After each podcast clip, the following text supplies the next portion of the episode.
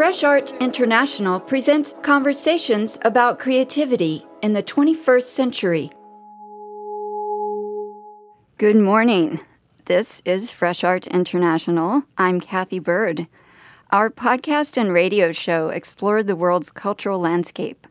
We engage at the intersection of digital media, sound art, and social practice to spark conversations about contemporary art, film, and architecture. And today, we're in the studio at Jolt Radio Miami, bringing you a conversation about our collective destiny. And what does it mean to think and act and make art collectively or with the collective in mind? With me in the studio are Quinn Harrelson and Troy Simmons. Hi, hello everyone. Troy Simmons. Hi, it's Quinn. They are here representing an exhibition that's about to open at Bakehouse Art Complex called Collectivity. Also in the studio, Marie Vickles. Hello. And Giovanna Gonzalez. Hey. They are part of another exhibition that just opened called Visions of the Future at Little Haiti Cultural Complex. Finally, Misael Soto is here with sand. Hi, Kathy. Hi, we don't have piles of sand here, but I am dressed as sand, wearing a sandy colored frock. So, his project we'll be talking about last. This very vital conversation that we have about our collective destiny and having to do with being a coastal community. First off, I want to introduce Quinn Harrelson, a young and emerging curator, founder of Current Projects, which he stepped away from a bit right now because he's working on curating an exhibition for Bakehouse Complex. Yes, very excited. Yeah, welcome to Fresh Art International. Let's talk about this project. It's called Collectivity. The works are site specific, from what I understand. The works are site specific. So I actually um, grew up going to the bakehouse when I was in elementary school the woman who would drive me home, my elementary school best friend's mom, had a studio there, and so I would come all the time when I was a kid, and then totally forgot about it. It's not really super prominent in the Miami arts community, and so when Cathy Leff, moved there, she invited me to come back, and I didn't know it was the same place that I had been to growing up for a long time until I did, and then it sort of hit me, and so I wanted to do something that engaged the building that I had this long history with, but also it's a really peculiar building. It's like one of the strangest buildings that you've been in in Miami. It's one of the only ones that really does have an industrial history. That was one of the chief primary concern going in. It used to be a bakery, yeah. and it's got all the buildings related to the bakery, and it is in Wynwood. It's still part of Wynwood. It's an original, uh, I would say, building there in Wynwood. And again, uh, like Quinn said, a lot of people look over the building in a way. It's just a raw industrial building. One of few, I would say, that's still around here in Miami. The show that Quinn has uh, put together and curated, collectivity, the arts and the artists have come together and almost like they collectively have supported this building and like kept it around and kept it alive. It's uh, gone through ups and downs in its a period as far as people like actively moving around in it, but the artists have been there since the 80s. And it's a great building, a lot of history. Since the 80s, it's been transitioning into this building of 60 artists all coming together collectively and like keeping this building alive. Tell me about how you curated this project.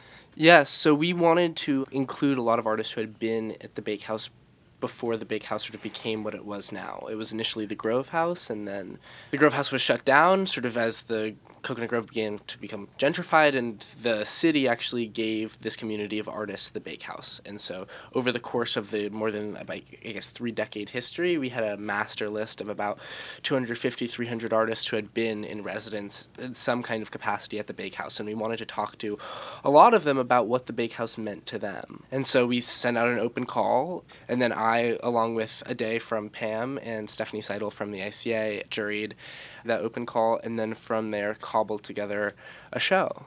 So there are how many artists represented in this project? So there are 13 artists, but nine projects because a lot of people are working as a collective. We have Midnight Thrift, and um, we have a built-in collective. We have built-in collectives, absolutely, yeah.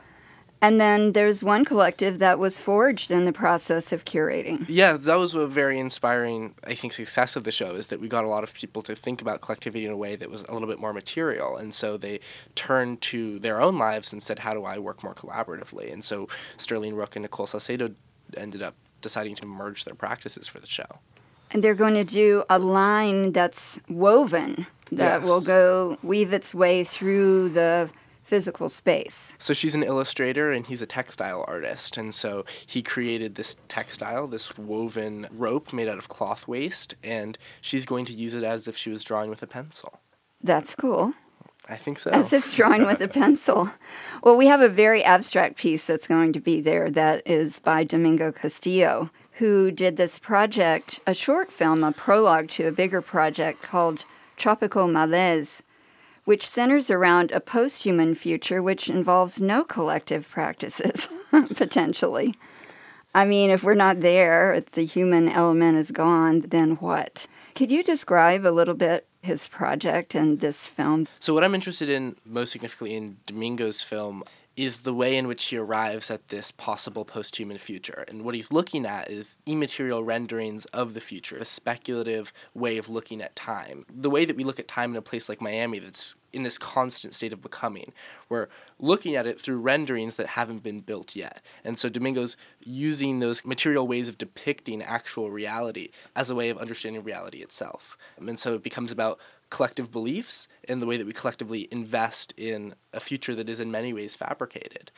And so for that project, the film Tropical Malaise, Prologue to Tropical Malaise, was scored by a guy named Nick Klein. And for Collectivity, Domingo's working on the full feature length film, and he got it scored by Wilted Woman. And that score is going to be pressed as a vinyl record, and that record will be played over a number of listening parties that happen throughout the duration of the show.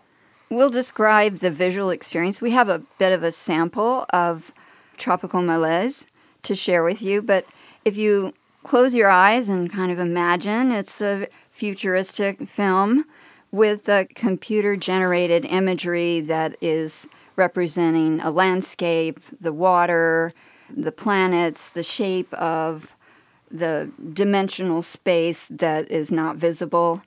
And there are robotic type voices and a sense of artificial nature. Those are the ways I would describe it. Do you have anything to add to that just before we take people into that universe? I don't think so. It's a strange universe to be in. Okay, let's hear from Domingo Castillo, Tropical Malaise.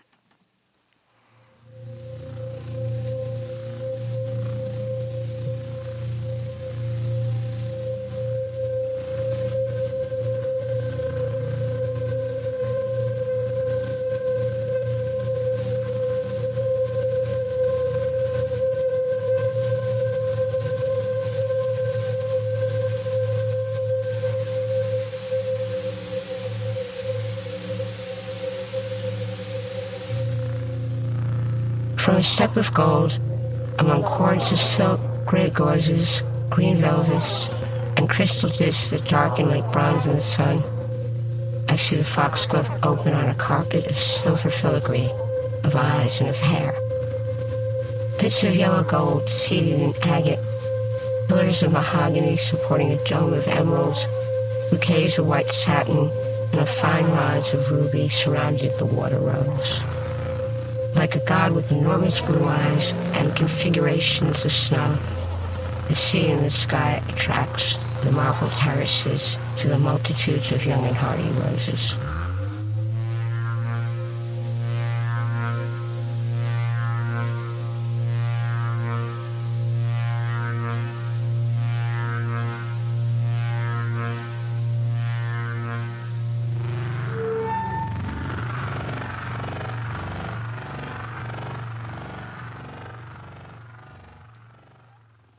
What I think is interesting here is this goes along with a statement that you wrote, Quinn, about the failure right now of being able to distinguish between the collective and the individual. And I think a post human world definitely implies that.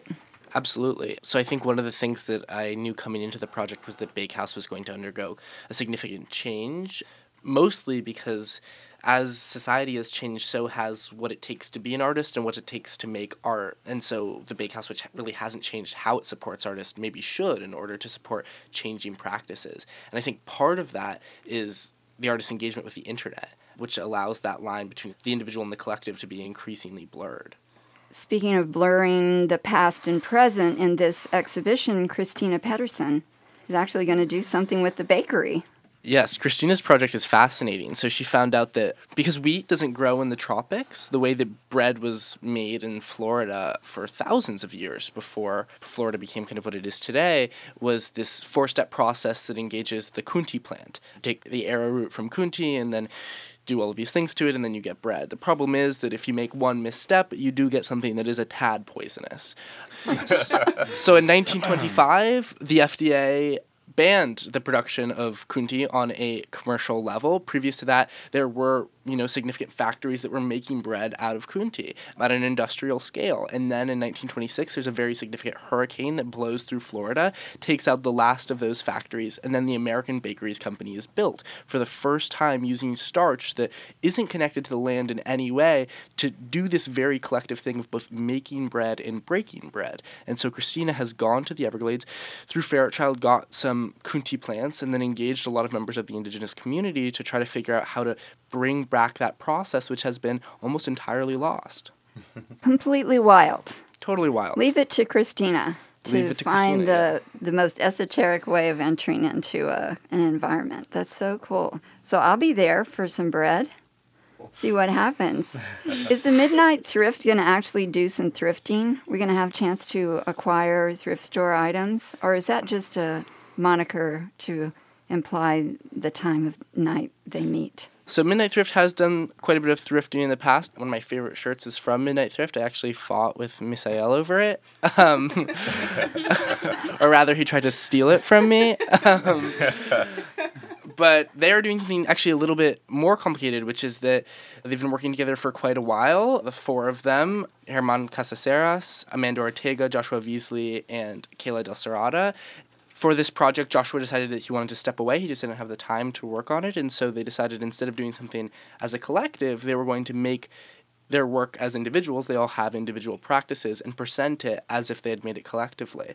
And so the question becomes to what extent, after working together for so long, have their individual identities been kind of merged? And has the collective been subsumed by the individual? Hence your statement. Hence my statement. Well, someone that works with aggregate systems, the environment, and architecture is Troy Simmons. Welcome. Well, thank you. I'm excited to uh, be here. Shall we do a shout out to Texas right now? Yeah, We're both from. Texas. Fellow Texans. He grew up he grew up in the piney woods. I grew up out in the desert. Two different areas. of looking for water, looking for water And my I whole life. East Texas with plenty of water everywhere, and plus Houston, Texas, as we all know. So I like that dichotomy in your work. You're influenced by nature, but you're also very influenced by 1950s brutalist architecture. That's kind of not always something that people would think of in the same sentence. Yeah, you know, I was led into the world of environmental issues and thoughts and things growing up in Texas. You know, there was a lot of things going on with reforestation, environment, and, and the issues that are happening with water, water treatment, and things like that. So it kind of drew me into the environmental issues uh, by living in Texas and exploring the, the piney woods out there. And just kind of got me started in the whole art world, just exploring nature and getting into the woods in, in Texas.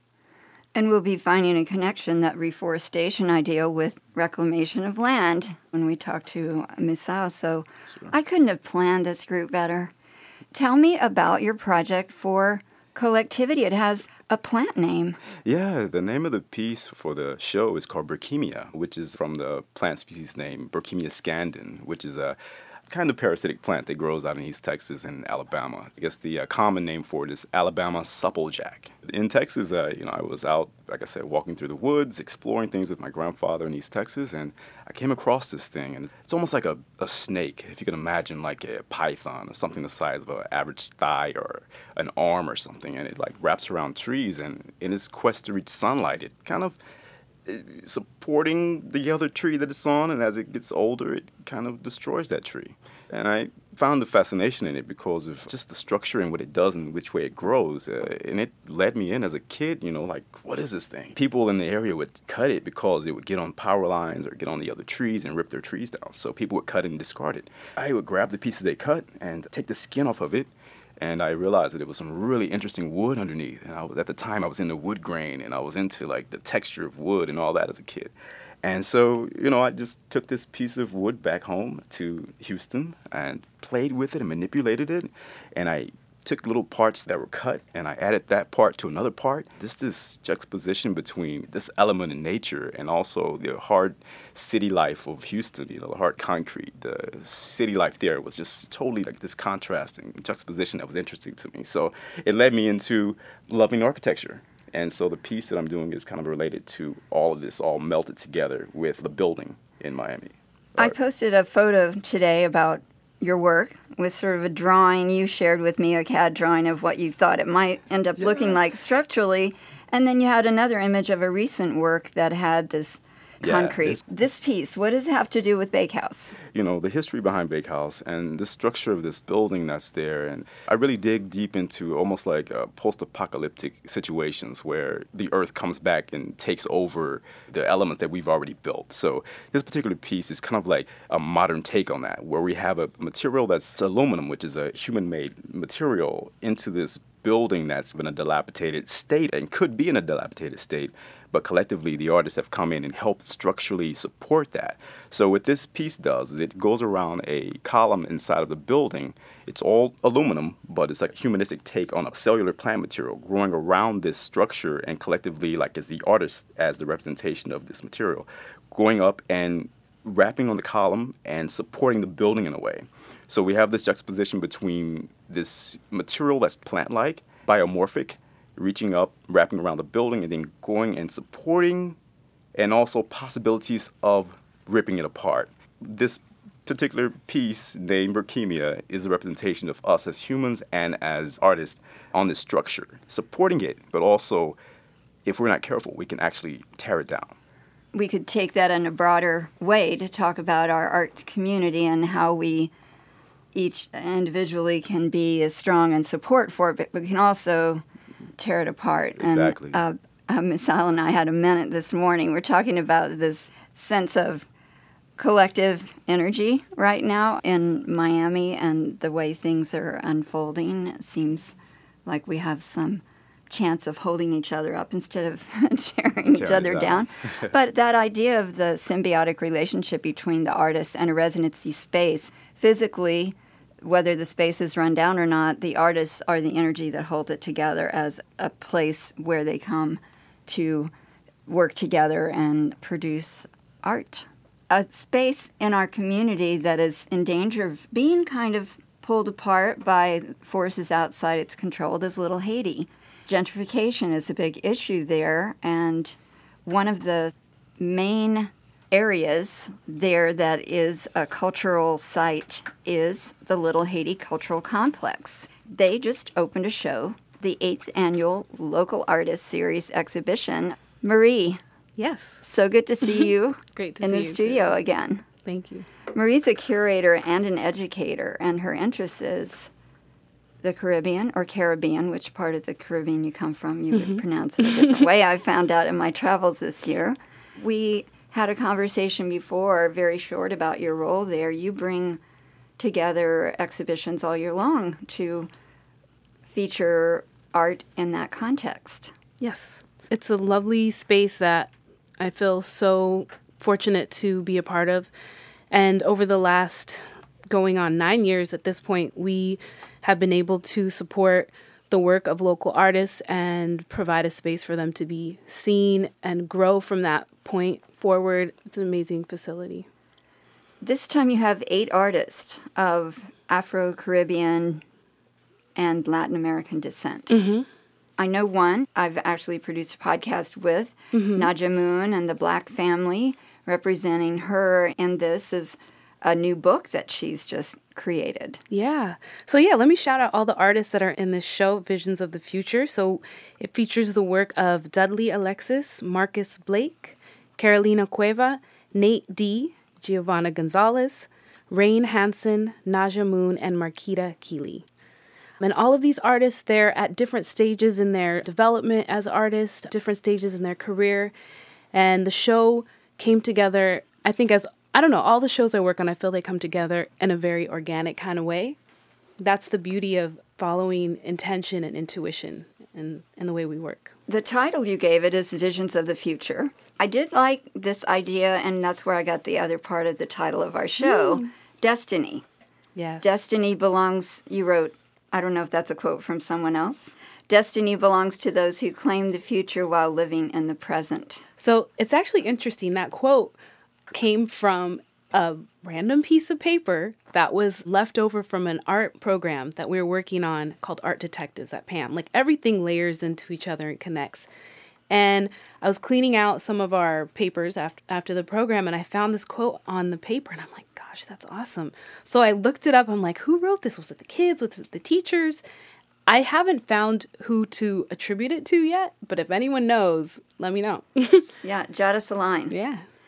I like the idea of it because, again, it relates to collectivity. Mm-hmm. It relates to the Bakehouse past, present, and future. It relates to the past, present, and future of Little Haiti, whether we mm-hmm. claim a responsibility for it or feel that we bring these conversations to the ears of our listeners so that we don't just let it happen. We claim the future. Absolutely. So Giovanna Gonzalez is here, and I encountered her work before I met her in a window of a Walgreens store. That's how kind of crazy, wonderful the arts community in Miami is. They find ways to have art pop up in strange places. And the Bass Museum has the windows of these pharmacies, drugstores, and she had this piece that I noticed because it was in plain view that involved tires and poetry. I watch other people like reading it as they walk by and smiling. That's where I got the word smell for the subtitle of the show mm-hmm. because of your poem. To introduce Giovanna, she's Miami and Berlin based artist and curator working in the area of translation and communication and looking at technology and consumer driven culture as well as that idea of pushing back against it to humanize our environment, to humanize our interactions and our social behavior. Tell me what motivated that project, your series of storytelling with art that involves a poet. Yeah, so the poet's name is Martin Jackson. This project that you saw, as well as the work that is a part of Visions of the Future, is part of a larger series that I'm working on that's called How To. Basically, it runs parallel with a collection of poems called Tutorials that is by Martin Jackson. So his whole collection is about translation and communication and tutorials, learning. Like, I decided that I wanted to do an iteration of that and do a visual translation for each of the poems. So I really put a lot of work on myself. It's been fantastic. So essentially, yeah, I dissect pieces of the poem and figure out what works out for me in a very abstract way, like what I like am meditating with at that point in time that I'm working with it. It's like an experimental practice that you have because you've got the how to lean forward, how to forget. You have all these sort of instructional Right. opportunities for people to think about human relationships is what I'm Exactly. taking. Yeah. So I mean, it's like it's using ideas of open source translation. It's using ideas of communication, whether it be like in person communication, online communication, what sort of like barriers that creates or doesn't.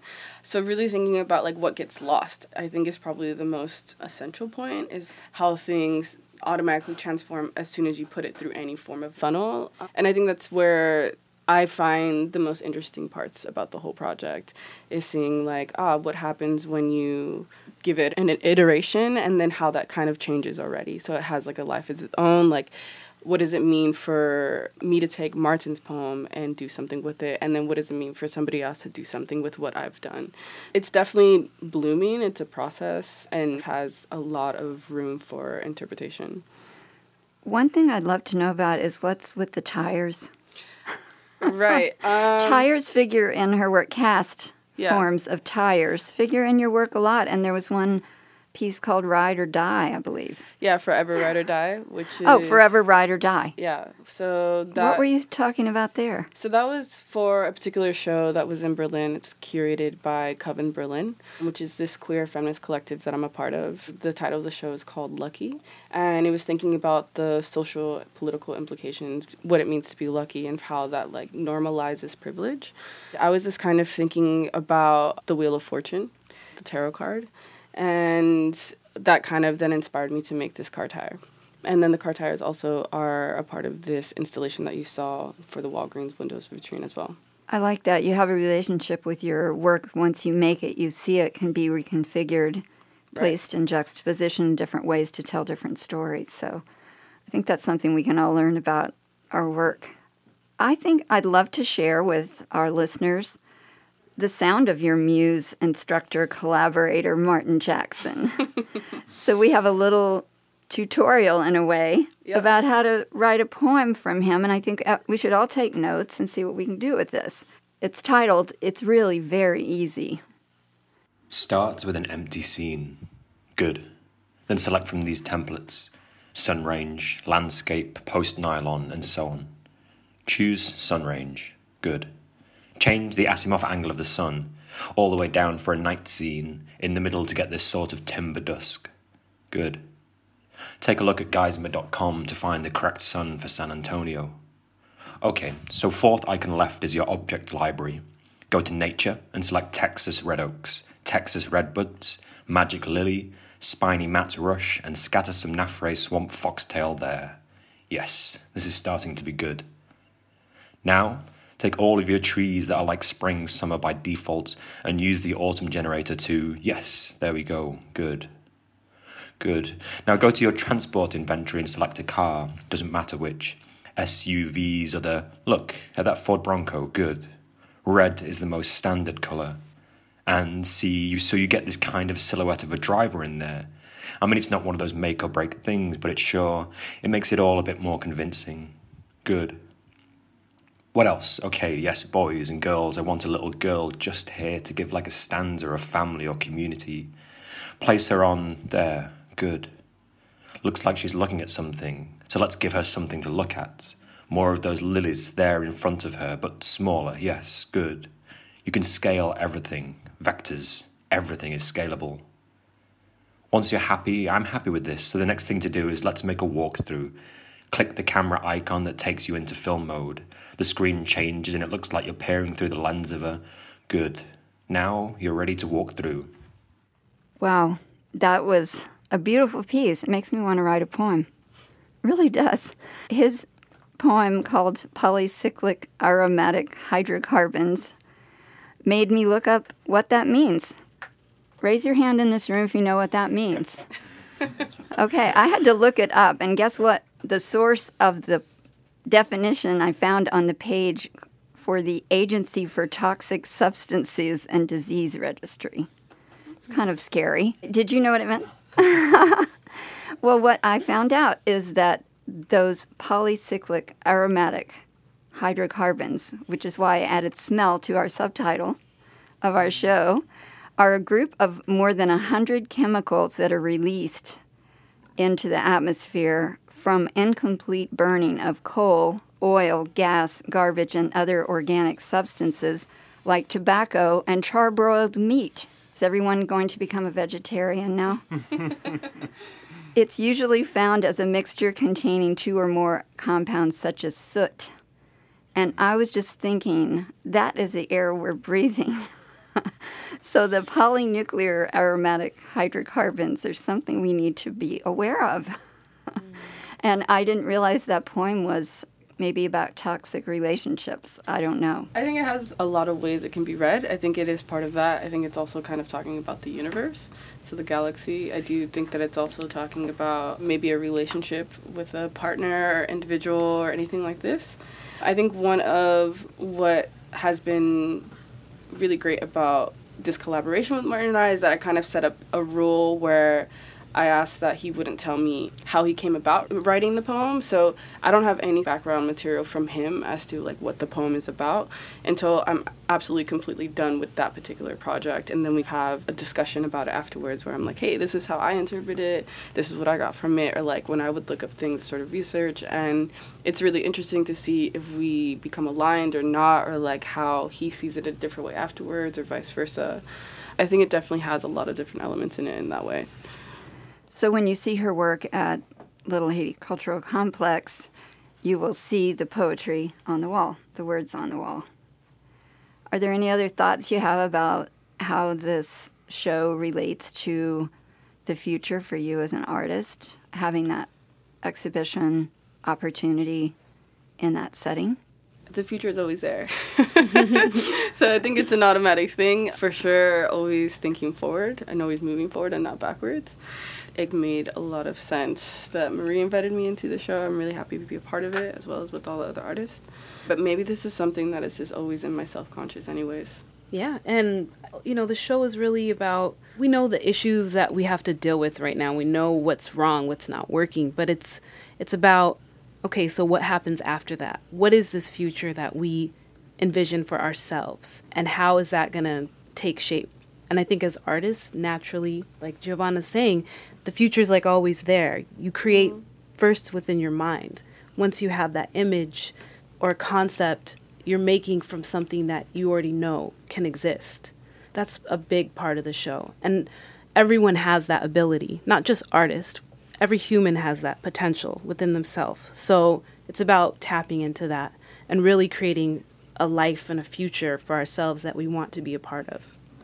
Continuing on with this idea of the future, our next voice in the room is going to be Misael Soto, who is the first ever art and public life resident for the city of Miami Beach. I don't know many cities that have such a position uh, New York City. New York City? Several of them, but uh, we can thank Mierle Laderman Ukeles for that. But not specifically on issues of climate change sea level rise. Right. I was thinking about Tania Bruguera being the first artist in residence for the Department of Immigration and what difference that made for her life, considering she was in city arrest in Havana to be invited to be part of the landscape in New York and was able to continue her practice and grow and share so much in that role. And what I like about Misael, he has been involved here in Miami. He's went to school in Chicago. He has a relationship up there. But his continued fascination with sand and water. And we've seen it during Art Basel. One time he made a huge beach blanket and invited people to come and hang out at the beach during Art Basel, which, you know, is not a bad idea considering how frantic it gets in our world. He keeps coming back with these relationships, these ideas about water and the environment. That's obviously why you were selected. Your proposal to be the public life resident, tell us about that. What was your idea? I could put it in two parts. One would be to as part of my kind of embedding into the city was to use and repurpose objects and also behaviors or actions that are involved with the city's public works department. And beyond that would be to essentially make, create public opportunities or programs, installations, where essentially I, I just told the city I want people to see each other. I want to create these moments where hopefully we can platform and reframe ingredients that are already present in a way that makes people look at them again and in relation to that look at each other again. Let's scroll back a little bit to mm-hmm. an earlier public project you did that i think led to your selection for this opportunity with art center south florida and the city of miami beach which was a project called flood relief. Tell us about that. It was an art and public spaces commission and it was really interesting. I went down to see it myself. It took place at the edge of Biscayne Bay next to the Perez Art Museum in Miami.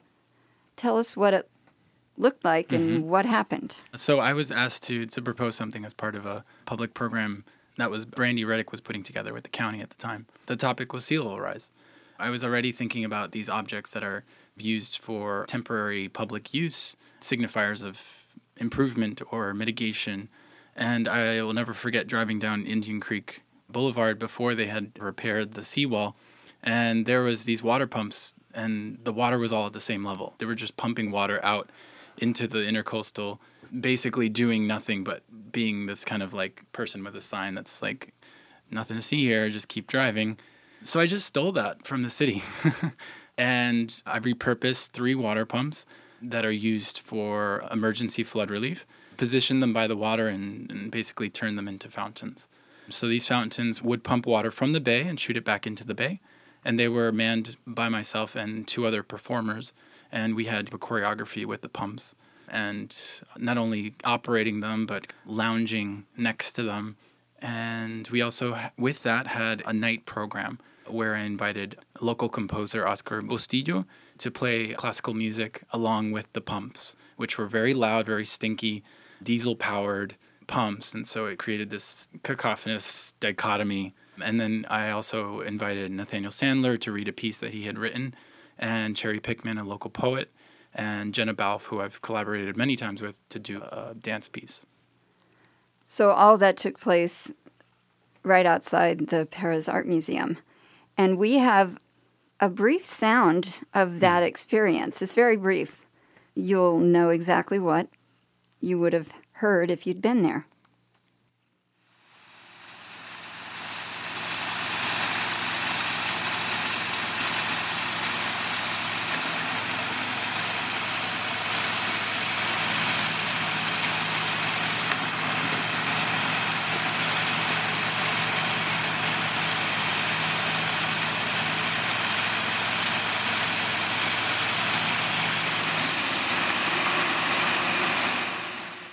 So that's basically the water hitting the water in the bay, and these engines. I mean, they're they're huge, diesel powered engines.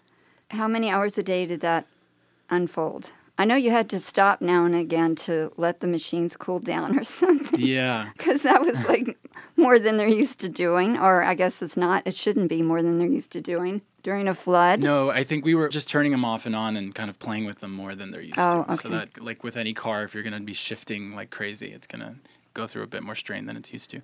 We would put them on for about five to seven hours a day for a week. that sound in this conversation makes me want to give a shout out to my friends and the community in Trinidad this week. Mm-hmm. If we've watched any of the news, the sound that we heard just now, they had no pumps to get rid of the water. Their streets were rivers, and a large part of the country is underwater. People are on the roofs. I mean, it's a very real thing, this climate change and this challenge, especially for the communities in the Caribbean where they're in constant peril from the hurricanes. They had an earthquake on top of the flooding. And it's just something I want to recognize that we're here high and dry right now. A year ago, we had our own hurricane experience here in Miami.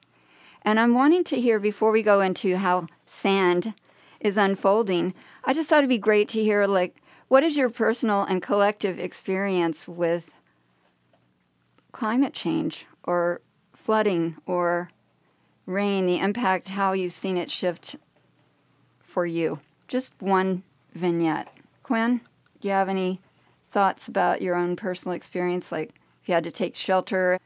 I haven't had too much of a material contact with climate change yet. Only that when I speak to people who are just a bit older than I am, they're alarmed by what I understand as the way things have always been. Because I'm just born at the kind of perfect time so that I've always understood the weather as something that's constantly in flux. I've never had a standardized climate in my conscious life so far. I think that's a new experience, but it's going to become a very standard experience. Yeah, I would say to follow with Quinn. I mean, um, summers are becoming, uh, everything's shifting. Christmas and the spring break and everything is totally shifting around to what I remember, um, a 75 baby. So I've been through some 43 years old. So I remember, uh, you know, spring break happened in March. You know, it was uh, sunny and everything, but now we have uh, winter storms still hitting us in March now. So I would say maybe that's what I've experienced. I'm originally from LA, and I guess the one thing that has still stuck with me is that I remember growing up raining, and then as I got older, it not raining. so in, mm. in a way that it, it really, we really, really didn't see rain at all, and that's definitely still has been an issue with Los Angeles, as I think most people know. So I think that's probably a really like prevalent thing that I've actually experienced and seen in transition.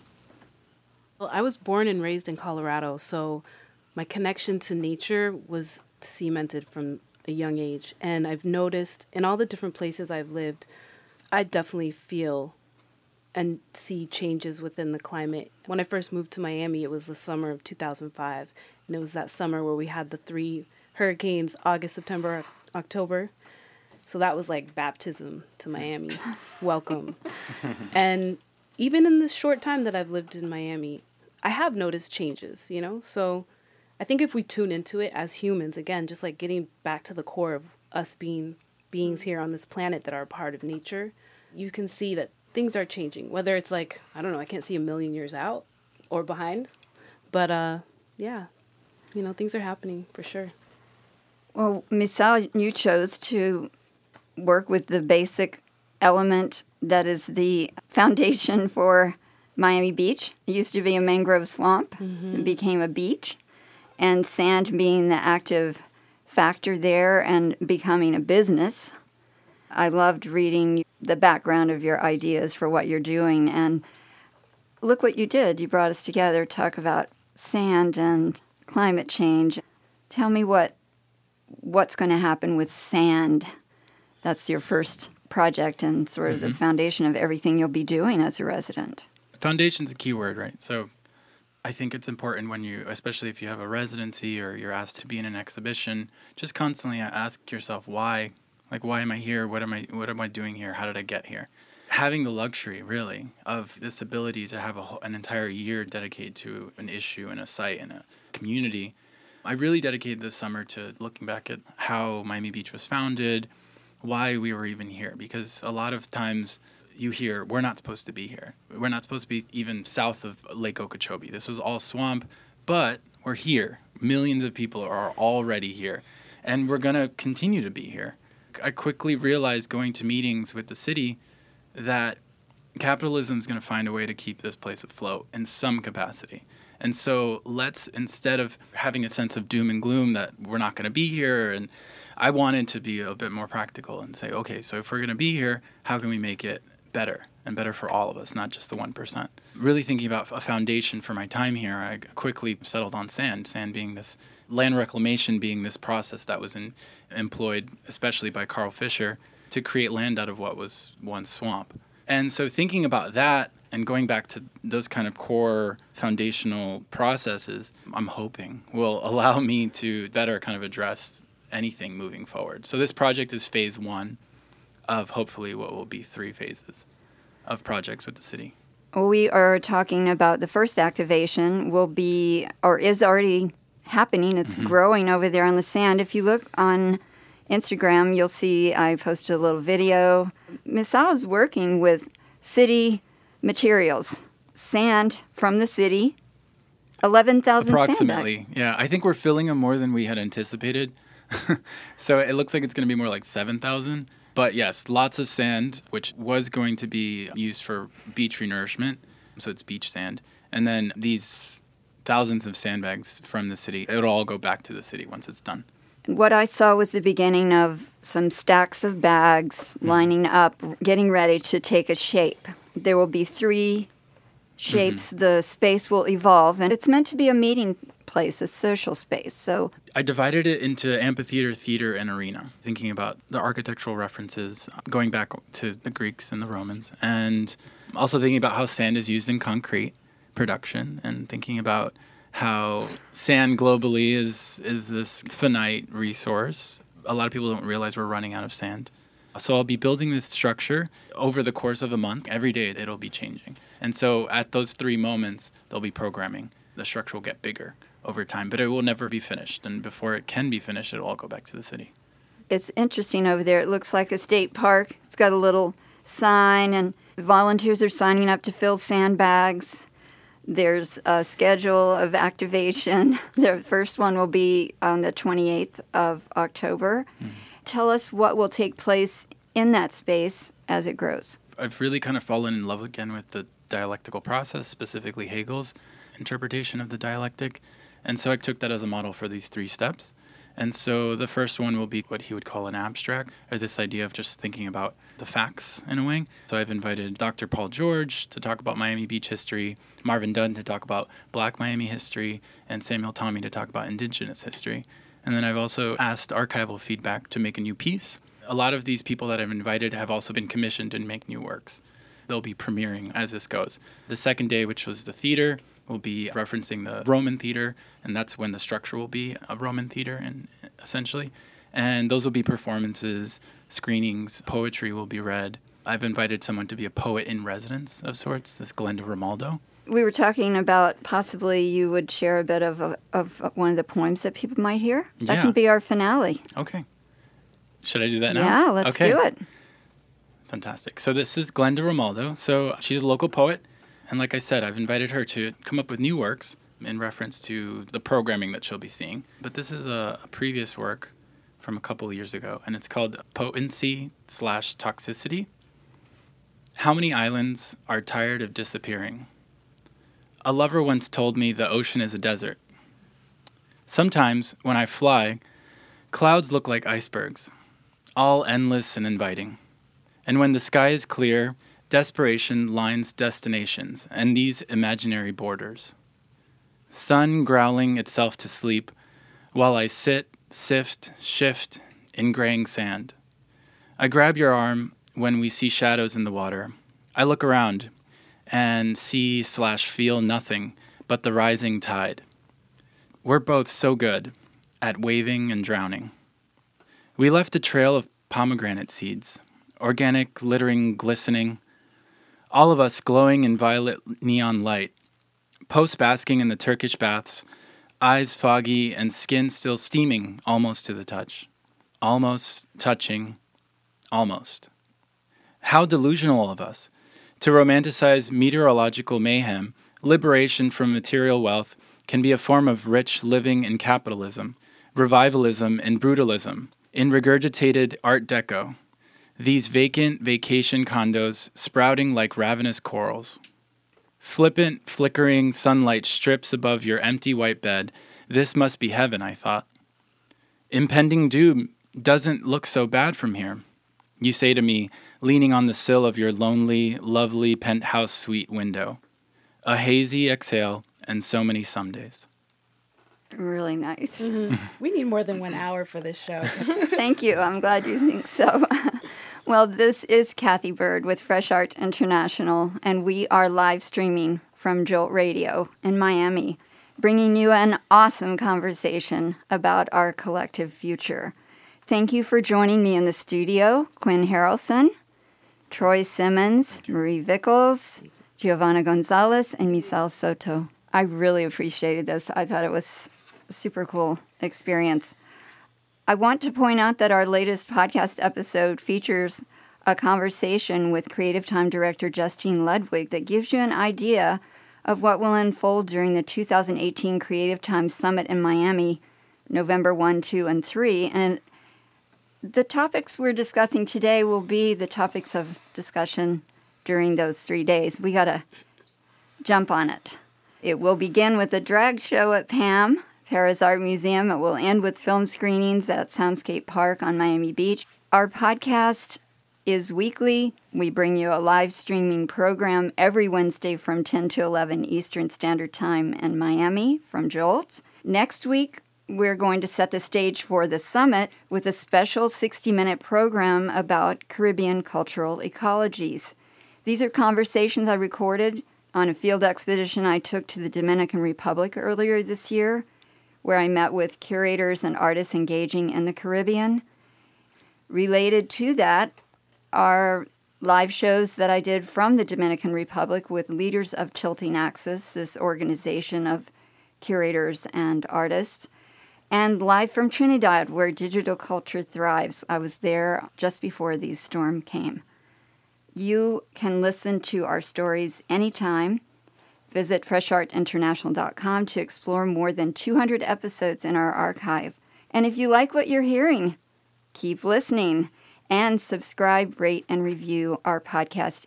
It means a lot to know you're here. And thanks to followers like you, we've been sharing these conversations since 2011. We invite you to support our stories. And the Knight Foundation right now will match every dollar you give because we're one of their grantees. Go to freshartinternational.com and click on the red support button to give what you can. Stay tuned for more contemporary art talk.